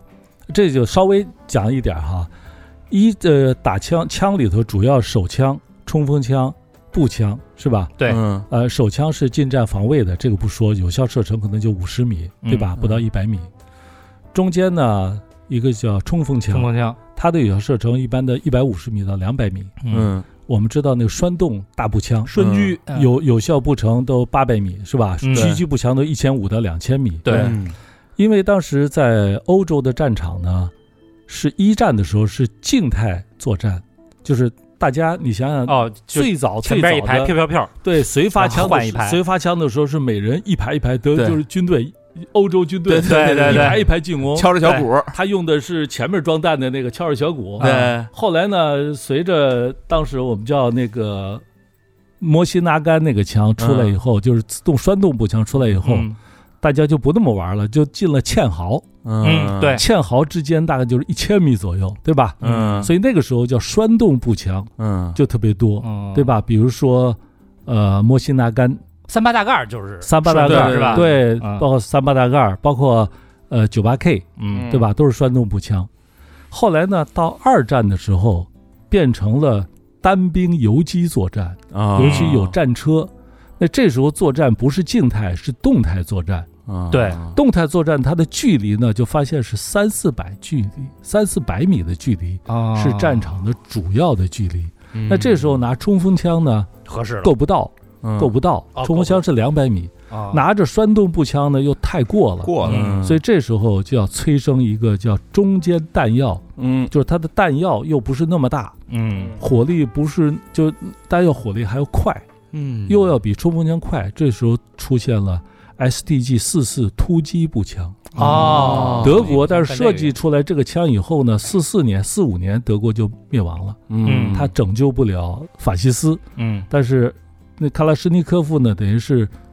参考了。对 SDG 四四的这个概念对对对，设计出的这个阿卡四十七阿。卡斯一基代哦啊一他代用神枪他用那对个七点六二乘三十九嗯乘三十九是弹壳长度，对，那在这个中间火力，它又没有步枪火力那么就要的劲儿没那么大，嗯装弹量没那么大，嗯，又比手枪量大，它属于中间 cover 大概三四百米这个距离，哦对所以对它对是四七年发明的，四十年设计定型。定型儿哦哎所以叫四七。后来的嗯 M 十六，美国的 M 十六嗯也跟这个是一类型的，对，哦，就是我看那网上有测试这种枪，就 M 十六跟 AK 四七测试，人家测试那个枪的环境特别严，就沙子，对沙子里边对弄，对完了把对水里边对泡，对，然后拿对，车嗯压，对对对然后压完了以后能开的就是 AK，对，放上以后咵啦一拉，特就是就是别皮实皮实，倍儿皮特别实，嗯皮实。对，我们国家现在设计枪啊，嗯，还有一个，呃，就这两天我们跟一些老设计， 就是枪界的一些老炮儿啊、嗯聊天儿，说当时我们设计，呃，现在就九二嗯对吧？九二是不呃手枪，还有九五，嗯，当时有一个原则叫要过呃叫过黄河，啊什么叫过？就是叫你那个你在黄河水里头洗一遍出来还能打 啊？有沙沙子泥有沙水很 多，啊泥沙嘛，对对吧？？完了，三八大盖儿为什么有一盖子呢？嗯，因就是为它的枪机枪机的暴露在外面。嗯完了，战场一个炸弹弄完了，那土一下来，它有时候就会卡壳儿啊啊，哦所以它有个防尘盖。啊，有些枪呢，你别看，你看那个呃叫 P 零八，嗯鲁格 P 零八嗯 P 零八，还有日本的那个叫南部十四式，嗯所有的那个机就是弹壳抛弹，还有毛瑟枪是从上面抛的，嗯它那个就容易到战场情况下哦容易往下落土。后来有很多，包括那个汤姆森中步枪早期的嗯，弹壳是向上抛的，后来都改侧面嗯侧面了抛弹壳，嗯，它防止那个，往上掉东西啊，有因点为意思炮弹啊打火打完了以后，那个土特别容易进入那个哦机匣。对枪炮史就是人类的进化史，对嗯， 近代哈，近代它由于战争也是形态的变化，嗯导致了这个的变化。有时候大家有些发明或者一些创造，都是随着应用的变化对嗯而真是变化。对对，想尽一切办法改良设计去。这个歼灭我们的同 胞，真是，战争确实很残酷的，嗯，嗯有时候你打过枪以后，我不知道现在军训，我们现在打过哎这些我小朋们友二十年都前的时候都打打过是吧？对对军训你至少要打几发真枪，打过午午打过饭但没啥感觉，就是他给你调好了，然后你往那儿一趴，嘟嘟嘟，对。嗯，就三下，我现在有几个小朋友哈，嗯就零零后，我问他们军训，他们说现在是打 CS 的那个枪，现在军训都跳舞， 好， 好像我看视所以频都是军训跳舞。是，所以我觉得还是要让年轻人啊、嗯打几发枪，要有听到枪声的感觉，嗯要不然认为打枪是游戏。是嗯但对真正要打起枪或者听见枪声的时候，嗯，自己就没有概念。我觉得我们叫少年强则中国强嘛，没错儿，对对对呃，，还有一个叫我们叫国防教育，就是我们要不要忘记战争，我们不去挑动战争，我们就说我不惹事儿，但我们不怕事儿。嗯对，所以对我对觉得这种我们叫一些少年军校啊，包括军训，嗯应该如有这个哎、如项目果有机会，我都可以给这些孩子们讲讲这些枪界的历史，是对哎了解历太有必史，要不忘不忘现在，他才能展不望忘未来初心嘛。，嗯，对，对啊，呃，老黄是咱们说回来啊，老老黄是八五年到九二年，嗯对，是在美国这边去给咱们专卖会，等于九二年也是因为那个那个法令的这个原因吧，所以就这这个项目等于这条线啊就取没消有，了，还我有个人原因，。个人原因啊 个人原因。那这几年大概一共是赚了多多少钱？哎有我也想问大概有一个数吗？大概一个数，现在很应该是以百万美金以上吧，或者是千万，因为我们还出口了很多。我有时候开玩笑，我说我可能经我合同签走的到到美国的这个步枪嗯，啊、是这些收收藏，还有子弹都几百万发。哦啊，这也算是这都我们算那时候前一阵儿跟一些老领导开玩笑，我说我们这给美国市场，它有好多枪击案件里头，很多确实是从 中国去的这枪，但是这个我 操，美国不是老有他有那句话吗？人不杀人是枪杀人嘛，啊，对吧？ 他为什么不禁枪嘛？对对对对啊，他说是枪不杀人是人杀人，对吧？呃对第二修正案啊，成百上千万美金，那得多少把呀？对，这量就关键子弹就不它老一把少，啊便宜的也就几十块钱吧，每斤十几啊，是是是，对吧嗯是是所以算吧这么多枪，你想一想，对那个三四十就是四十年代往前，是吧？那个建国之前，哇中国大地得是什么样儿啊？是百，好像卖了应该得有百万量级的。所以我们从军阀混战一直到战争，对吧？真是千疮百孔。对你想想，那军队都几百万军队，人手一支，那那可不几百万经过几十年一茬一茬的，你说那枪都得上千 万支那可不是吧也不老少呢啊！那你流露出来，不管是长的短的，嗯你想想这个数量还是巨大的。就让让我想到了现在乌克兰那边在卖军火嘛，嗯， 对吧？那黑市都在卖啊。七十年后、八十年后，他们那嗯儿得有多少？现对现在那个那个巴以那边不是都是用的都是乌克兰的那边的武器吗倒卖倒，卖的，其实我们卖的呢是数量，还是总数来讲还是占比很少的。那是啊美国是第一嘛，肯定是。不是，就是说在国内的这些自动武器是不允许卖到国美国的，啊所以说在我们国内刚才讲的几千万支也好，几百万支也好，其实我们出的这个枪在整个我们旧枪的比例里头还是不多的。啊哦啊，还很多还是融回了回了高炉炼钢炼铁，啊就销毁对，销我毁刚想问那些怎么办大量的销毁，嗯融大了。量的销毁。那咱们国家这个项目就是结束的时候，国家就比如有没有什么嘉奖，是吧？对吧？说那个哎呀，没有，我其实二当等时二等功， 没有，当时当时在九几年，那个呃还分分过我一套房子嘛。啊哎，呦，然后没要，没有，我后来我我后来呃呃离开了，当时是叫没结婚啊，啊，还能有一套房子， 那相当不容易嗯。特殊贡献奖嘛叫 什么？那也是国家也没亏待 你，但是你没要啊，后来离离开了，厉害了，啊，离开老黄就踏上另外一条哎那时候也是年轻， 嗯那时候不就有下海潮嘛？啊，哦九十年代初嘛那也好玩儿。对当时九十年代初其实是所有人就是最朝气蓬勃、投机倒把的年代啊，这每个人都是都想着下海赚赚钱。我是被另一个同学嗯呃。就是聊忽着聊着啊，就说就是啊，出来干嘛？什么什么这的， 那那会儿社会的风气是什么样的？你你现在回想回想那个精神面貌，大家哎呀，特有意思。你像我父亲是一个学究，啊，嗯呃，我叔叔是一个老师。在九二年的时候，他们俩打电话聊盘条的事儿。盘条就是钢筋钢那材啊那会儿钢材都这样，有有盘条吗？给我来一车，是吧？一火车，对，嗯我妈妈就笑话他们说：“你们两个人聊盘条，那全世界都能发财。”但是在九二年那个时候，嗯，那个时候大家的状态嗯就是那样子。因为那时候我父亲也刚，我父亲今年九十二岁了。那在九二年的时候，他三他六十岁，对吧？那时候他聊就跟我这年纪似的，如果碰见这个，我也愿意聊聊有没有盘条能赚点钱的感觉。 您就像您现在跟我们聊聊流量，那对，那要放在今天啊，是吧？黄哥就是那个直播什么刷一千年华，刷一华子，对， 是，所以那个真是大家，呃，机会也多，嗯机会多，所以我在那时候也就自己呃自己自己跳就跑出来，啊，下海了等于是哎，对。嗯但是我后我后来回想一下，为什么现在对于枪啊，因为我现在也在做着呃视频号，嗯在分享这些枪的知识哈、嗯一些常识。我觉得一个古话忘了谁说的，就是“知之者不如好之者，嗯好之者不如乐之者”嗯啊，你就知道你知道怎么学，你不如你好好学，学了以后，你其实你你你愿意觉得这个是个乐趣，那嗯，就更好了。啊，那个回头我得把您这号啊分享给我爸， 我爸现在有一爱好，这两年嗯养起来的，买了七八把了嗯模型盘 条那种啊， 回回我去看的，哎，看我这怎么样？是是 看啊，这这小心个这容易违法啊，这个这个模型，对这个在国内也有明明确的规定。嗯对啊，我的一个朋友就是在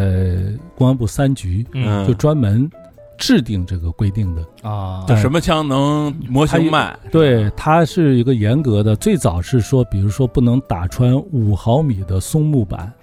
哦那五毫米松木板呢，也有干的，也有湿的，也有这那的，是吧？嗯它不一样，它其实最后定的就叫出口的比动能不能大于一点八焦耳，我去，啊哦，这是一什么概念这就细致呢？就出口的力量哦嘛，嗯比动能嘛，这嗯个大家可以去查吧。嗯比动能不能大于一点八焦耳，而且是只打眼睛，一定会给你打瞎。对吧啊哦完了还有一个比例，呃，这个细节我忘了，比如说你要你要一点一比一点二五以上，你特别大也可以，或者比它一点或者是零点七五特别小的，嗯可，能是可以。但是你要做的跟真枪一边大的，那就不行可了，能也不行，对吧？啊对啊，这个在国家的有这个明文规定有明文规定，大家一定要遵守这个。有时候说弄一个一半儿大的，对吧？嗯你又你又听个响儿看个样儿的，嗯，嗯呃，这个大概率是可以，但是这些东西买的时候确实要慎重。是吧？嗯对，再提醒一下啊咱们那时候小时候买那左轮手枪放杂炮那个，啊，正常你得哒哒哒哒但是响，对对，咱小时候有一个真正危险的气儿枪，对，气儿气儿枪枪对哎对那阵打气球儿那个，那太危险了，好多人都有，打然鸽后子那个时候对有，我们小时候都有，在那时候叫体育用品商店都能买到。哦，哦好像好像是九几年才，才后来不禁止让卖了嘛对对对对，对打我气操儿我枪第一次打气儿枪是在那个在在顺义那边一个嗯一个大农村的一个哥哥，啊，我说你玩那个来劲，打打野鸭子什么的，打玻璃瓶儿什么的，我对梆一枪一下就碎了，我这瓶儿没碎嗯，我嘴唇儿碎了，为什么呢？电它后坐力一下把我嘴唇儿给电电烂了，这样啪哦底下就炸了，啊对对你枪你肩没抵住，对，没抵住我，啪一下，原原我来说这劲儿巨那大，庙会打那气球嗯都用那气儿枪，那个劲儿是小铅弹是是啊是对往对里塞一个，帮着一次一一次是塞一个，打一枪塞一个，是打一枪那是种反，反正那两年我们那会儿住平房嘛，我们嗯胡胡同这一片儿啊，嗯路灯没有一个亮的。是，后来都都都禁止了。嗯禁止了。啊对，那那个这个等于告一段落了，这段嗯人生经历大概八年的时间，嗯然后就下海了。下海之后，对一步一步就到了这个外企。这是个这个过渡怎么怎么转呀？从一个当时还算是半军人那种 半半这个是体做制着内比较特殊，但是后来下海也是怀这个真的比较兴奋的一个一个方式哈、嗯我觉得那时候感觉，你像连我爸都倒盘条的那个 年代，大家觉得好像什么钱都能赚嗯啊、后来其实生活也不是那么容易嗯啊、也做过一些相关的。啊，刚开始出来也做过一些相关的一些生意，卖点牛仔裤什么的。呃，还是跟一些机械产品有关呀、嗯啊嗯啊，做做这些。但是后来呢，也是跟朋友，但是在九九五年的时候，我我还做过一段消防，做过一段阻燃材料，啊哎、做过阻燃材料公司，跟这个化工部的人跟什么做过一段阻燃材料。但是另外一个朋友呢，一直做 IT，我们一起搞。但是后来发现，在 IT 行业，在九十年代末那时候叫系统集成啊，嗯哎，做这些纵火部件呐、嗯做这些 IT，包括做一些应用、做一些软件呐、说慢慢就开始做起来。所以我们就一起块儿，后来一块儿就做这个 IT 行业。还是很超前的。超前，对我我我发现我这个这个东西还是赶上，嗯但是呢不懂，不懂没办法，我说就学吧。我记得是九七年还是九八年的一个春节，当时放了十二天的假，我拿了大概有一尺厚的材料、资料，包括一些杂志、英知英会 IT 的东西吧，就回家看了十二天。春节我天天在家看，春节以后我到客户那儿，基本上可以人家简单的介绍什么叫综合布线，什么叫 WAN，什么叫 LAN，什么叫什么呃这个五五级的什么标准，什么什么这那的，就是皮毛的东西，又开始跟人讲，因为你首先要了解产品，了解性能，你也跟人介绍，嗯开始说，还是干销售。还是干销售，还是干销售。我但是我觉得就是，但是前面做出口的这几年的历练，嗯也锻炼了你的一个是思维模式，嗯还有一个在大单位里头做出来的做事儿的训练，包括我原来写报告，让我处长真真是写的不好的拽脸上回来重写，这事儿也有。嗯哦但是哎这个要但是历练过来，之前是相对于体制内嗯，到最后嗯到了外企，怎么还能混得那么那么顺顺畅啊？哎也不算顺畅，也是蛮波折。但我觉得很关键的一个就是自己要学习。嗯呃，虽然前面那是爱好，后面是谋生嘛，嗯，但是谋生你要专业化嘛。嗯，所以我有一个职业生涯的一个定论，就叫职业化。职业化的第一条呢叫以此为生，精于此道。嗯嗯啊、第二条叫不可随意替代性。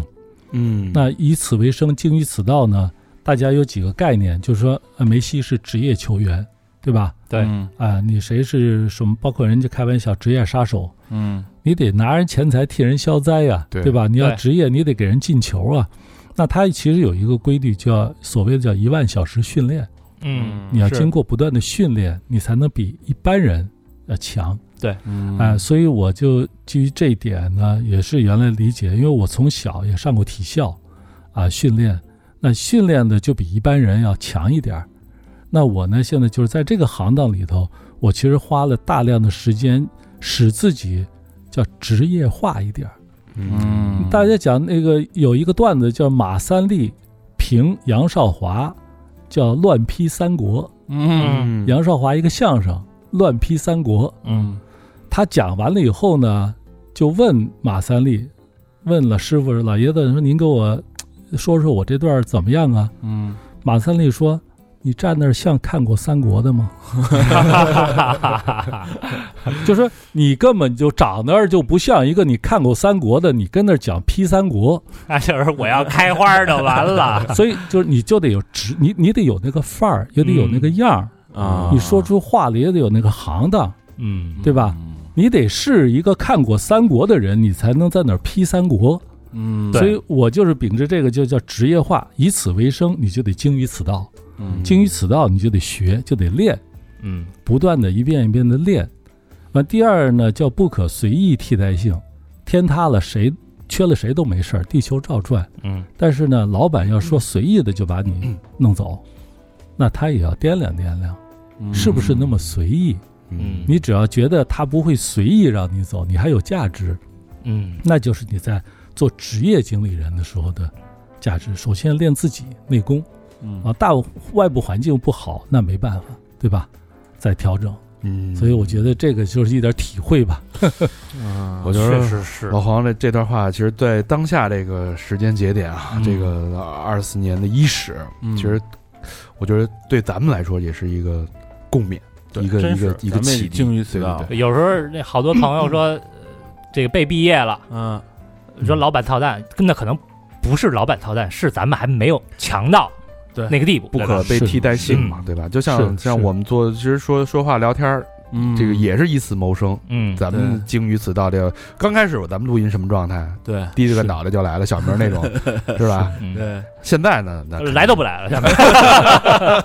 把他都给忘了啊，还有这么个人儿呢。其实我们做销售，尤其是在二十多年前，嗯我们是做金融行业的，人家那时候是集中采购嘛，嗯对吧？对。比如说一个行业，保险公司也好，银行也好，每年一次的科技会议，嗯那各地的呃，原来是非集中采购，各省都有资金，呃，来那个决定我这一省当年要花多少钱。嗯嗯，那我们好不容易集中在一个会场上，我们也不省得每个省乱飞嘛，嗯跟人家见个面。但是人家开了一天会呢，就在这个休息房间里休息，我们又去敲门。那我就遇到过，刚刚敲门，哎，张处长您好，我是什么公司的，滚蛋出去！没看我这正休息呢。哦一样啊，那你就要琢磨，哎，我怎么能够搭上这个人？换一个女同事再来敲，哎，但是后来结论是，过了半年，我跟这个处长成为哥们儿，哎，我哦，我我我能了解他，我做了很多功课，我去接近他，我去了解他，完了知道他他的业务上的有什么问题，包括个人爱好啊，怎么怎么样，样成为了一朋友，到现在也是一生的朋友。 那这第一次见面这么不愉快，后后边您怎么破冰啊？跟他好多人这面子就过不去，心、啊一个是都让人心滚蛋都给心态骂出来了，那还其实我为什么后来就是原来的工作见识多了以后啊嗯呢？你像人拿枪顶着我脑袋，我都不怕。这他骂我一句，怕什么？你死不了。啊这心态先解决自己心态哦没的错问题，没错没。错，呃，完了再解决呢想办法的问题。其实，在我们那个年代工作中啊，就叫不为失败找借口，嗯只为成功想办法。嘿，嗯那年代这种口号现在真是都特实用啊，很实真用，是的对这也是我们领导说的，就是你就包括那时候我们去美国，或者还有一些我们的工作去哪儿，没有那么多背景材料，没有那么多，那时候拿着互联网、百度啊、嗯啊 GDP 给是你查，但是就有限的信息、有限的资料，你要把事儿办好。嗯回来其实领导要的是结果，嗯那我们就在这个情况下，你自己去想办法。那你自己心态骂你一句你就不干了，那你你怎么活呀？嗯还真是，确实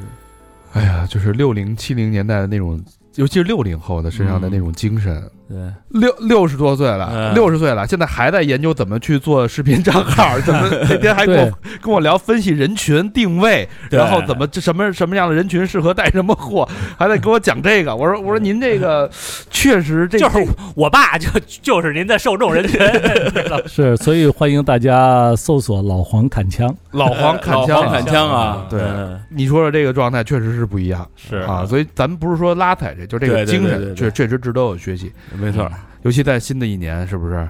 感觉这个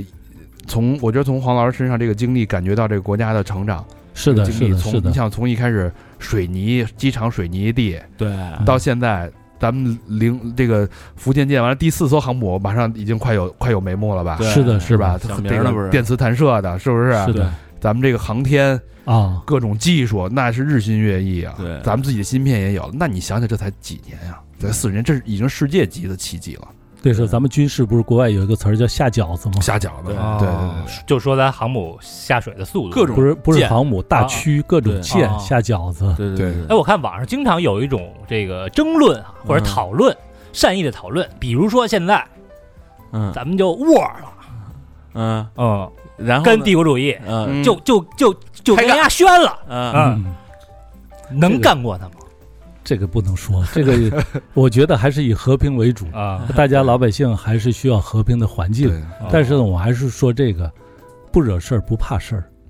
对这就是我们的原则。明白了，嗯，就是说丫要跟咱们 宣，咱也能干 他，还有一个就是以战止战，嗯，你只有通过战争才能找到和平。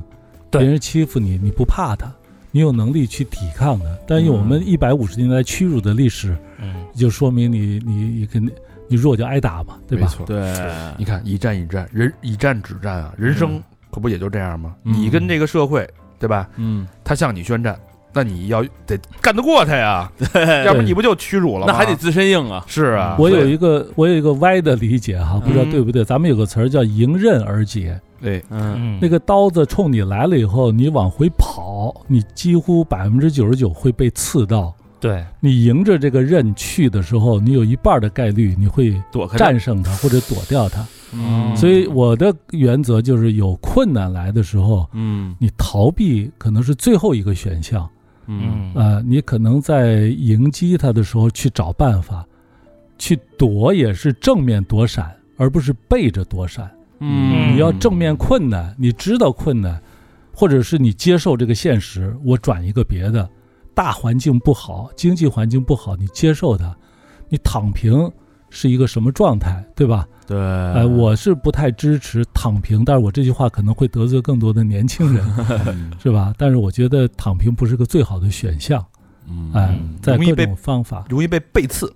对，都 你都躺下了，那不是随便砍你，所以你还所以趴着，对这个词儿“迎刃而解”，可能语文学家对“迎刃而解”会有更明确的解释。所以我的理解就是，迎着这个刀刃子往前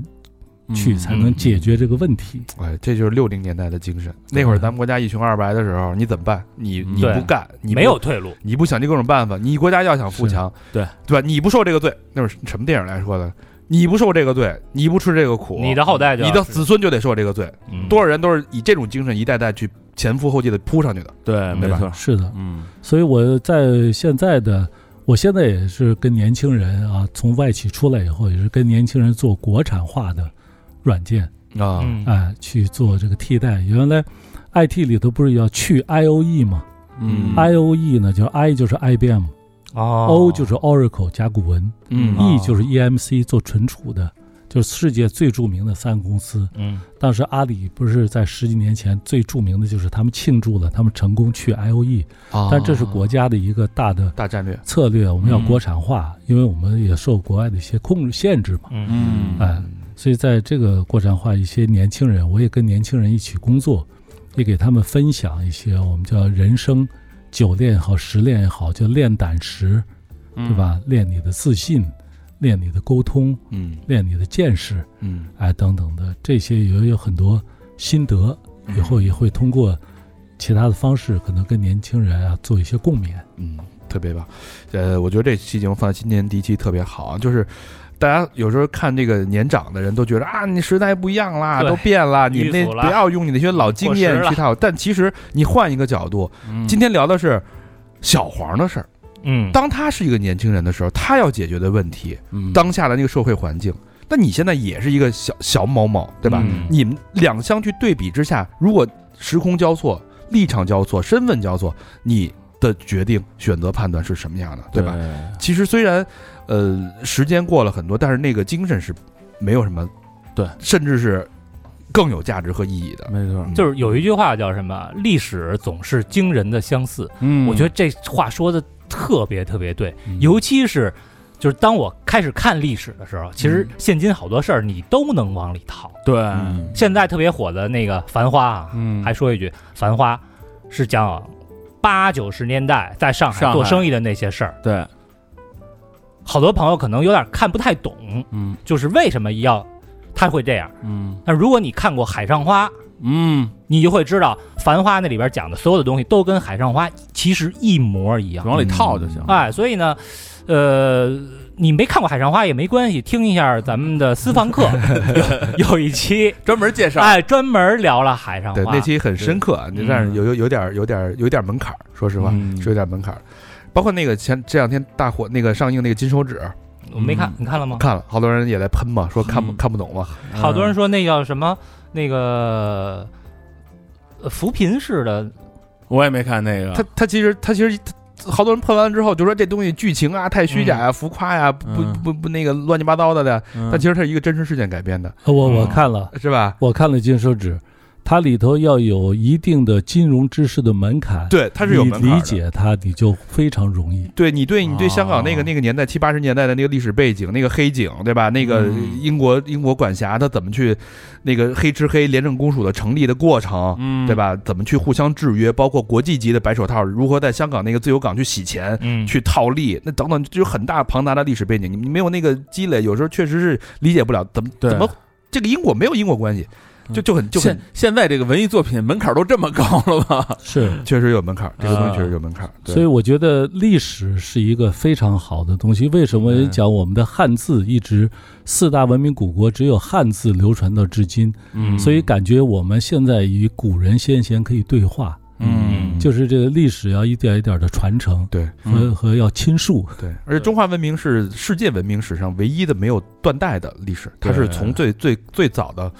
炎黄到一直传传承下来五千年，包括你说什么之前的古希腊跟现在的希腊有什么关系？一对一半毛钱关系都没有，古罗马跟现在的一古罗马马哎也半毛钱关系都没有，这根本就是两个文明嘛，对吧？嗯对对，所以新年伊始啊，第一期节目，我觉得我挺我特别喜欢这期节目，包括有有口述历史，有人生经历，对，有格局，有大的视野，没错，对吧？？也有很多的枪械知识，但很多朋友可能会觉得有点嗯有点有点难理解，但是能感觉到老黄对这个枪械的热爱。反正这个是听完这枪啊，嗯，回去我再玩一遍生死。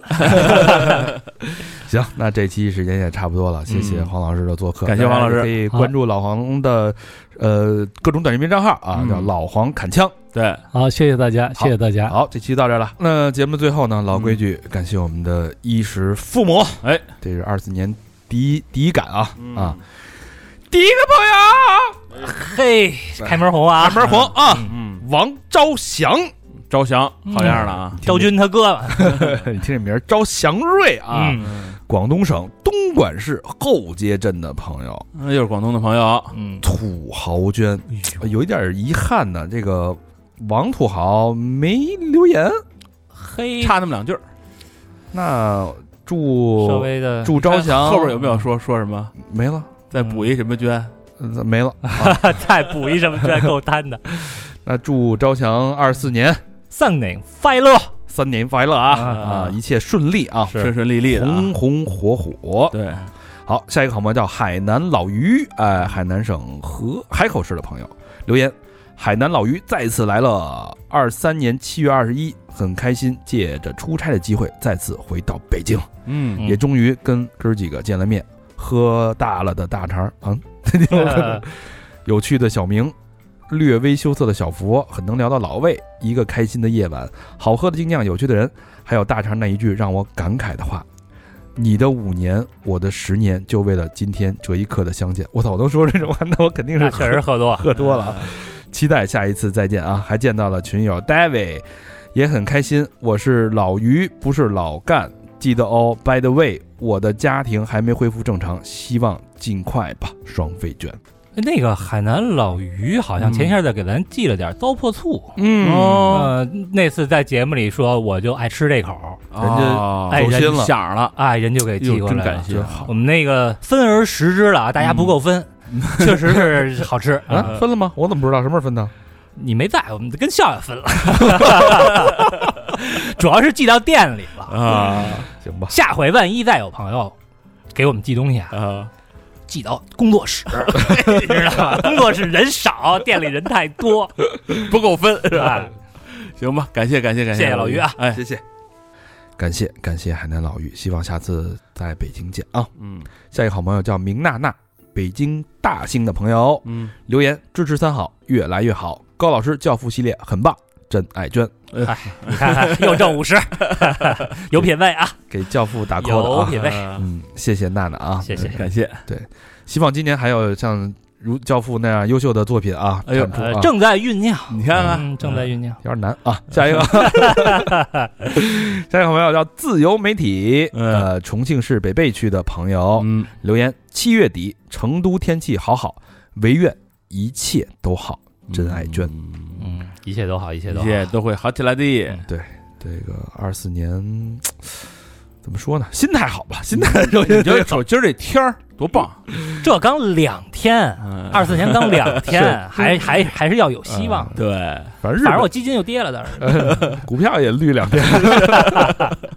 日本那边也不太好过啊。呃嗯，下一个好朋友木川先生，嗯，老朋友，老朋友了啊，北京市朝阳区嗯留言是八月了，我来一发，这是八月了啊。嗯，刚刚听完高老师的《教父》，这期就是给高老师的辛苦费了哎，呦哎，呦，我还挺喜欢的啊。继续打个小广告，网易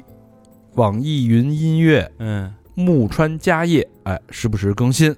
辛苦了，各位哥哥们，不知道是不是大肠哥念辛苦了，双飞娟，嗯哎，又挣一百。他哎是，他那个是什么玩意儿？他是专门做他是做音乐，做音乐的，哦，他还老老发一些那个背景音啊给我们，问我们能不能用什对么的，对对嗯哎，那挺好的呀。是是是是吧？电子的，嗯嗯，木川家业啊嗯。好，下一个朋友啊，嗯，还是木川先生啊，哟，嗯，呃，留言说妈的。又忘了改地址了，辛苦哥哥们念的时候用这个名字啊，他名字也改了啊，就是嗯用木川先生这个名字啊。对，郑爱娟，她是北京市东城的啊，就就就这个地址吧啊，嗯，感谢啊。感谢感谢，谢谢。好，那下一个好朋友叫猴儿，哟，呃，浙江省温州市的朋友这，新朋友吧，好像是新朋友，之前嗯确实没见过这个名猴字，好像确实没听过。嗯下次可能就记住了，第一次好记有点生涩啊。嗯，留言热烈庆祝三好私房课两百期，双飞娟两百期了都，哎呦喂，是吗不容易啊，还给咱们这个庆祝，你说说嗯，这一看就是私房课的忠实拥趸，都听了呗，就是，两百期确实是挺难的，真的。嗯挺难的啊。嗯呃，咱们再念最后两个啊。嗯，好，下一个好朋友叫陆小拉，哎，河北省石家庄市的朋友小拉，留言，终于听到自己的留言了啊！结果表白的人不在，依旧表白。高老师，哎呦，这期高老师在了呃啊！对对对真爱娟 嗯，谢谢。对，就回的这么敷衍，谢谢谢谢， 什么娟？真爱娟，真哎真爱爱对娟啊，呃，小拉啊，谢谢小拉，嗯，要是土豪捐就不是这么敷衍了，是吧？拉总，好，最后一个朋友，老朋友啊，嗯大全儿啊，啊大来全儿自合肥的朋友嗯，留言，主播们好，来自八月的问候，最近无事发生，井然有序的秩序感真美好，双飞卷。嗯，挺好， No news is good news，对，是吧？无事发生就很好。好了，那这期就到这儿了，嗯，感感谢谢大家家收听，哎收听，拜拜。拜拜。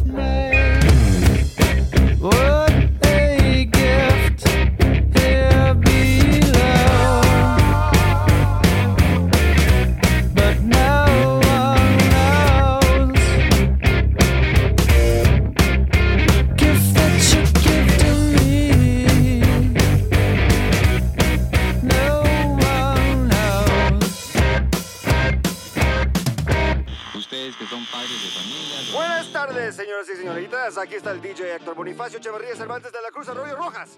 Esta es la radio que sacó a toda la estación donde el rock vive.